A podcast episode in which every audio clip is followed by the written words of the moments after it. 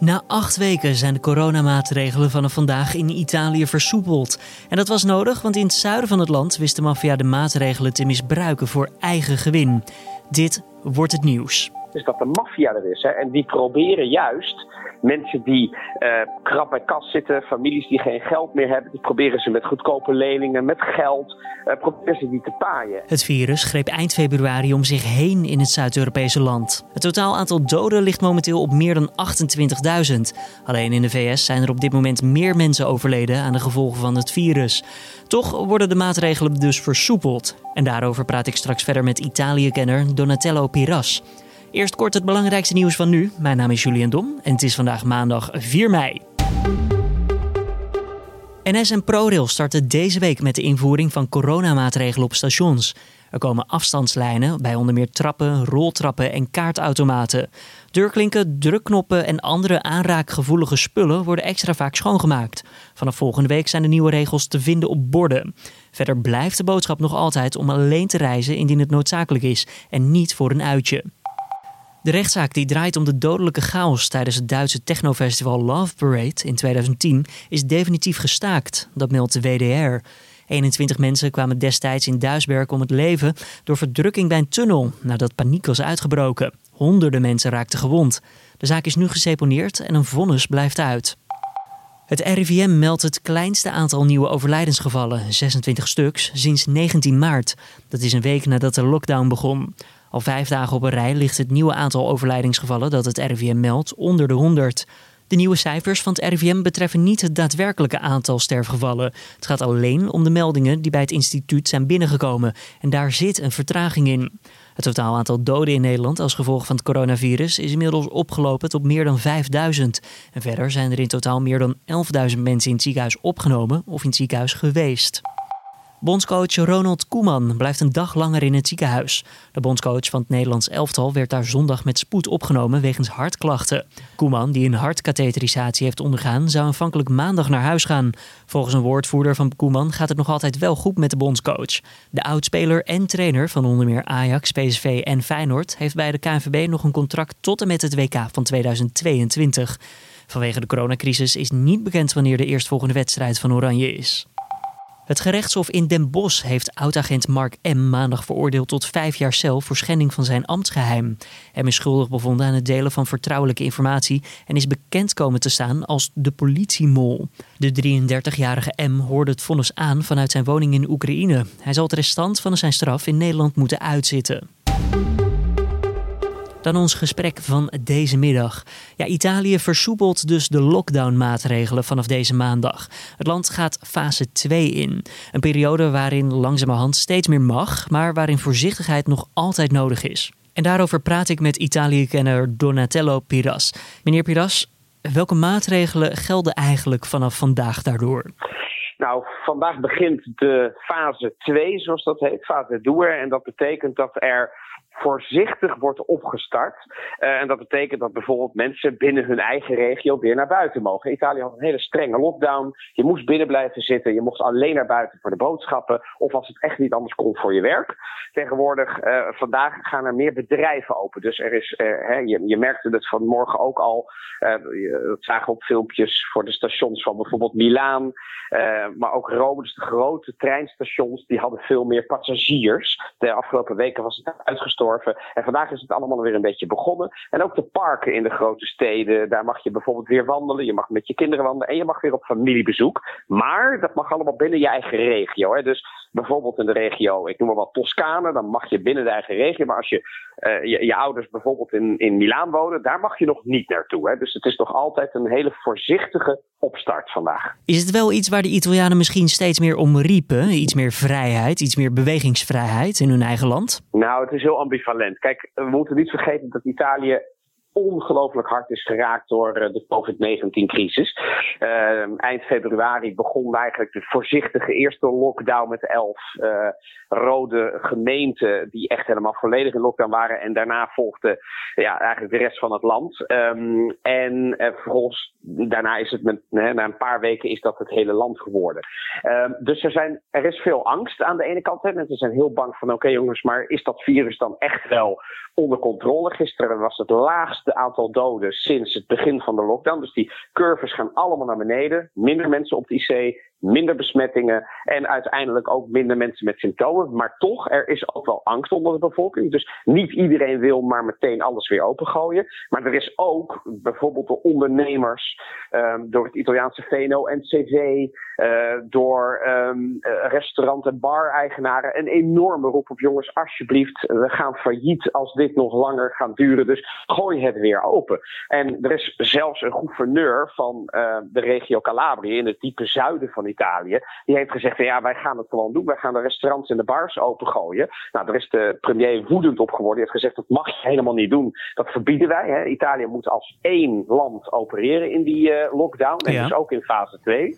Um, maar dat heeft ze gedaan met een reden. Want in het zuiden van Italië hebben we een ander groot sociaal probleem. En dat is dat de maffia er is. Hè. En die proberen juist mensen die uh, krap bij kas zitten, families die geen geld meer hebben, die proberen ze met goedkope leningen, met geld, uh, proberen ze die te paaien. En, Oftewel, daar wordt misbruik van gemaakt van die mensen. Daar wordt, ja, daar wordt vreselijk misbruik van gemaakt. Dus daar is op, hè, de normale economie functioneert nu niet in Italië, ook niet in Zuid-Italië. Maar in Zuid-Italië uh, maken ze daar vreselijk misbruik van door we, nu al mensen voor zich te paaien. En dat zijn dan later de mensen die, die ze nodig hebben om bijvoorbeeld op iemand te stemmen die de maffia gunstig gezind is. Of dat is weer iemand die ze kunnen gebruiken om bijvoorbeeld identiteitsfraude uh, te doen om een subsidie binnen te krijgen. En die, die regio Calabria is daar heel gevoelig voor, helaas. Arme regio en met veel criminaliteit, groot zwart geldcircuit.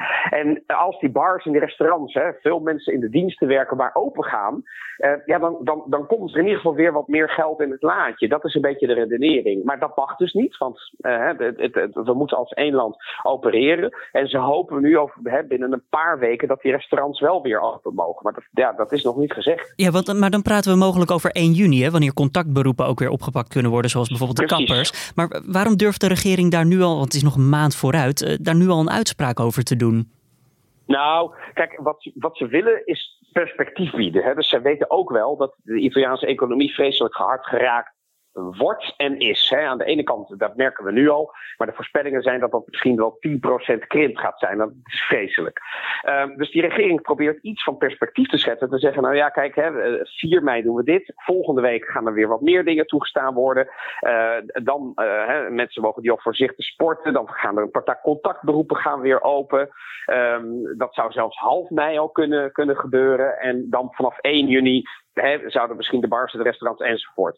Uh, die zijn overigens nu wel open, maar nu alleen voor takeaway. Dus dat is uh, voor, voor het afhaal. Maar de, de, de, dat is wat de regering wel probeert te doen. Van jongens, die roep die we in Nederland ook heel erg herkennen. Van jongens, ondernemers uh, die boos zijn, gooi het een beetje open, laat ons een beetje geld verdienen. Is in Italië ook heel sterk aan, de hand. Ehm, dus dat is het perspectief. En tegelijkertijd heeft Conte gezegd, vorige week in een persconferentie. Um, dat we ongelooflijk voorzichtig moeten zijn in Italië. En dat we het echt stap voor stap moeten doen. Want als er een tweede lockdown moet komen, als er een tweede golf komt, ja, dan, dan zijn we echt nog veel verder van huis. En dan zijn alle, alle moeite die we tot nu toe hebben gedaan, is dan voor niets geweest. En dat zou vreselijk zijn. Dus ze zijn uiterst voorzichtig. Als we daarop inzoomen, hoe, hoe staat het sowieso momenteel met de druk in de zorg op het land? Want ja, ze komen er nu iets van bij. Maar ja, kan je daar iets over zeggen? Nou ja, kijk, dat gaat wel beter. Um, uh, alle be belangrijke curves, noem ik het maar even, hè, die, die, die, die, die we de afgelopen weken bekeken en alles ging omhoog. Hè. Dus de, wat er in Italië is gebeurd, is waar ieder land voor vreest. En dat is dat de gezondheidszorg in sommige regio's, die stond echt op instorten. En dan hebben we het over Lombardije, die een van de beste gezondheidszorgsystemen ter wereld kent. Hè, de regio rondom Milaan. Maar die, um, vanwege het feit dat daar enorme brandhaarden waren van, van corona, um, de IC-capaciteit is, is binnen een paar weken verdubbeld in die regio alleen al. He, dus waar ze eerst 900 bedden hadden, IC-bedden, is dat ineens naar 1800 gegaan. Dus dat is vreselijk veel. Ze hebben noodhospitaals opgericht. Ze hebben uh, de beurs in Milaan die, die, die stilstond, hè, de, de, de, jaarbeurs bedoel ik, hè, dus de expo, exposantenbeurs, die hebben ze ingericht als, als noodhospitaal. Dus er is vreselijk veel gebeurd. Ja, we kennen de beelden uh, dat er allemaal, het zag eruit alsof het nou, een oorlogssituatie bijna. Nou, de, steden als Bergamo hadden ook een oorlogssituatie. Niemand de straat op. Het enige wat je hoorde was ambulances. Uh, er zijn honderden, zo niet duizenden mensen gewoon gestorven daar. In Italië kent een vreselijk hoog aantal uh, doden. Hè. Dus 28.000 en meer dan 200.000 uh, mensen die besmet zijn geweest. En de ramingen zijn dat we in Italië misschien wel rekening moeten houden met het tienvoudige echt aantal besmettingen. Dus dan gaan we echt naar 2, 3 miljoen mensen die dat misschien al hebben gehad. Ja, een van de ergst getroffen landen ter wereld. Wat eigenlijk waar ik dan naartoe wil um, met je meneer Piras, is van waarom durft de regering dan nu toch al een soort van versoepeling in te lassen, terwijl ze nauwelijks uh, ja, voorbij fase 1 zijn? Nou ja, kijk, omdat de, die, die, die curves die we zien, die gaan we echt wel hard naar beneden. Hè. Dus gisteren um, zie je dat uh, het aantal uh, nieuwe besmettingen onder de 1% is gedoken. Uh, en dat geldt ook voor het aantal doden. Dus alles gaat naar beneden. er zijn minder mensen in thuisisolatie, veel minder mensen in het hospitaal, nog veel minder mensen hè, op de IC's is het hard aan het dalen. En dat betekent dat ook de reguliere gezondheidszorg voorzichtig al een beetje kan worden opgestart enzovoort. Dus ze gaan een beetje terug naar normaal. En dat betekent dat je. Um, en, vergis je niet, hè, Italië is niet nu ineens weer begonnen met alles. Je mag eigenlijk nog steeds heel weinig. Maar wat ze hebben gezegd is: oké, jongens, de grote bedrijven, de automotive bijvoorbeeld, um, alles wat te maken heeft met, um, uh, met, met de uh, voedselvoorziening, ja, dat moeten we echt wel weer gaan opstarten. Want anders uh, komt er straks een tweede na de gezondheidscrisis nog twee, tweede veel grotere crisis aan, namelijk die economische crisis. Um, dus we moeten wel iets proberen. En dat is ook de spagaat waar het land in zit. Italië zit in een vreselijke spagaat. Aan de ene kant hebben ze, uh, zijn ze als hard geraakt, in ieder geval van Europa, door corona. En tegelijkertijd weten ze dat als ze nog weken in lockdown zouden blijven, dat ze dan ook een vreselijke economische crisis hebben. Misschien nog wel erger dan de crisis na de Tweede Wereldoorlog. En dat kan het land gewoon niet aan. En daarom proberen ze dus met deze, ja, ik noem het maar even een graduele opening van het land, te proberen die fase 2, om, om dat een beetje, te, ja, een beetje te niet te doen. Maar ze weten ook wel dat die crisis er toch wel aankomt. Als laatste vraag dan, um, ja, hoe zit het met het vertrouwen in de regering nu? Want ja, u zegt het net al eventjes, sommige ondernemers die roepen om meer vrijheid, maar uh, ik kan me ook voorstellen dat het zorgpersoneel denkt van nou, nog maar even niet. Ja, maar kijk, het vertrouwen in de regering in Italië is uh, relatief hoog op dit moment. Omdat ja, een, een leider in crisis eh, krijgt het altijd. Hè, krijgt het altijd um, lijkt het beter meer, te doen, uh, ja. ja, hè, lijkt het beter te doen. Zien we in alle landen. Merkel is aan het stijgen, Rutte is aan het stijgen en in Italië Conte ook. Maar het vertrouwen van de gemiddelde Italiaan in de politiek was laag en is laag. Hè. Ik heb uh, ook alle uh, vrienden en, en, familie en relaties die ik spreek in Italië, die, ja, die zijn met name niet te spreken, zoals gewoonlijk overigens, over de politiek. Hè. Ze vinden per definitie dat de politiek het niet goed doet of dat ze fout hebben gemaakt in het begin.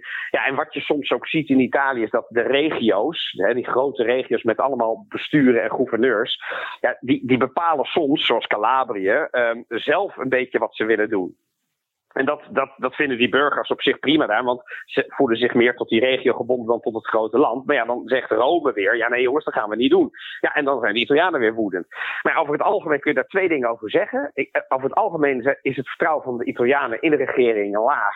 Uh, en zijn ze sceptisch over de politiek. Dat is nu nou ja, niet anders natuurlijk in deze crisis, maar ze volgen de maatregelen wel van de regering. Dus dat is het positieve.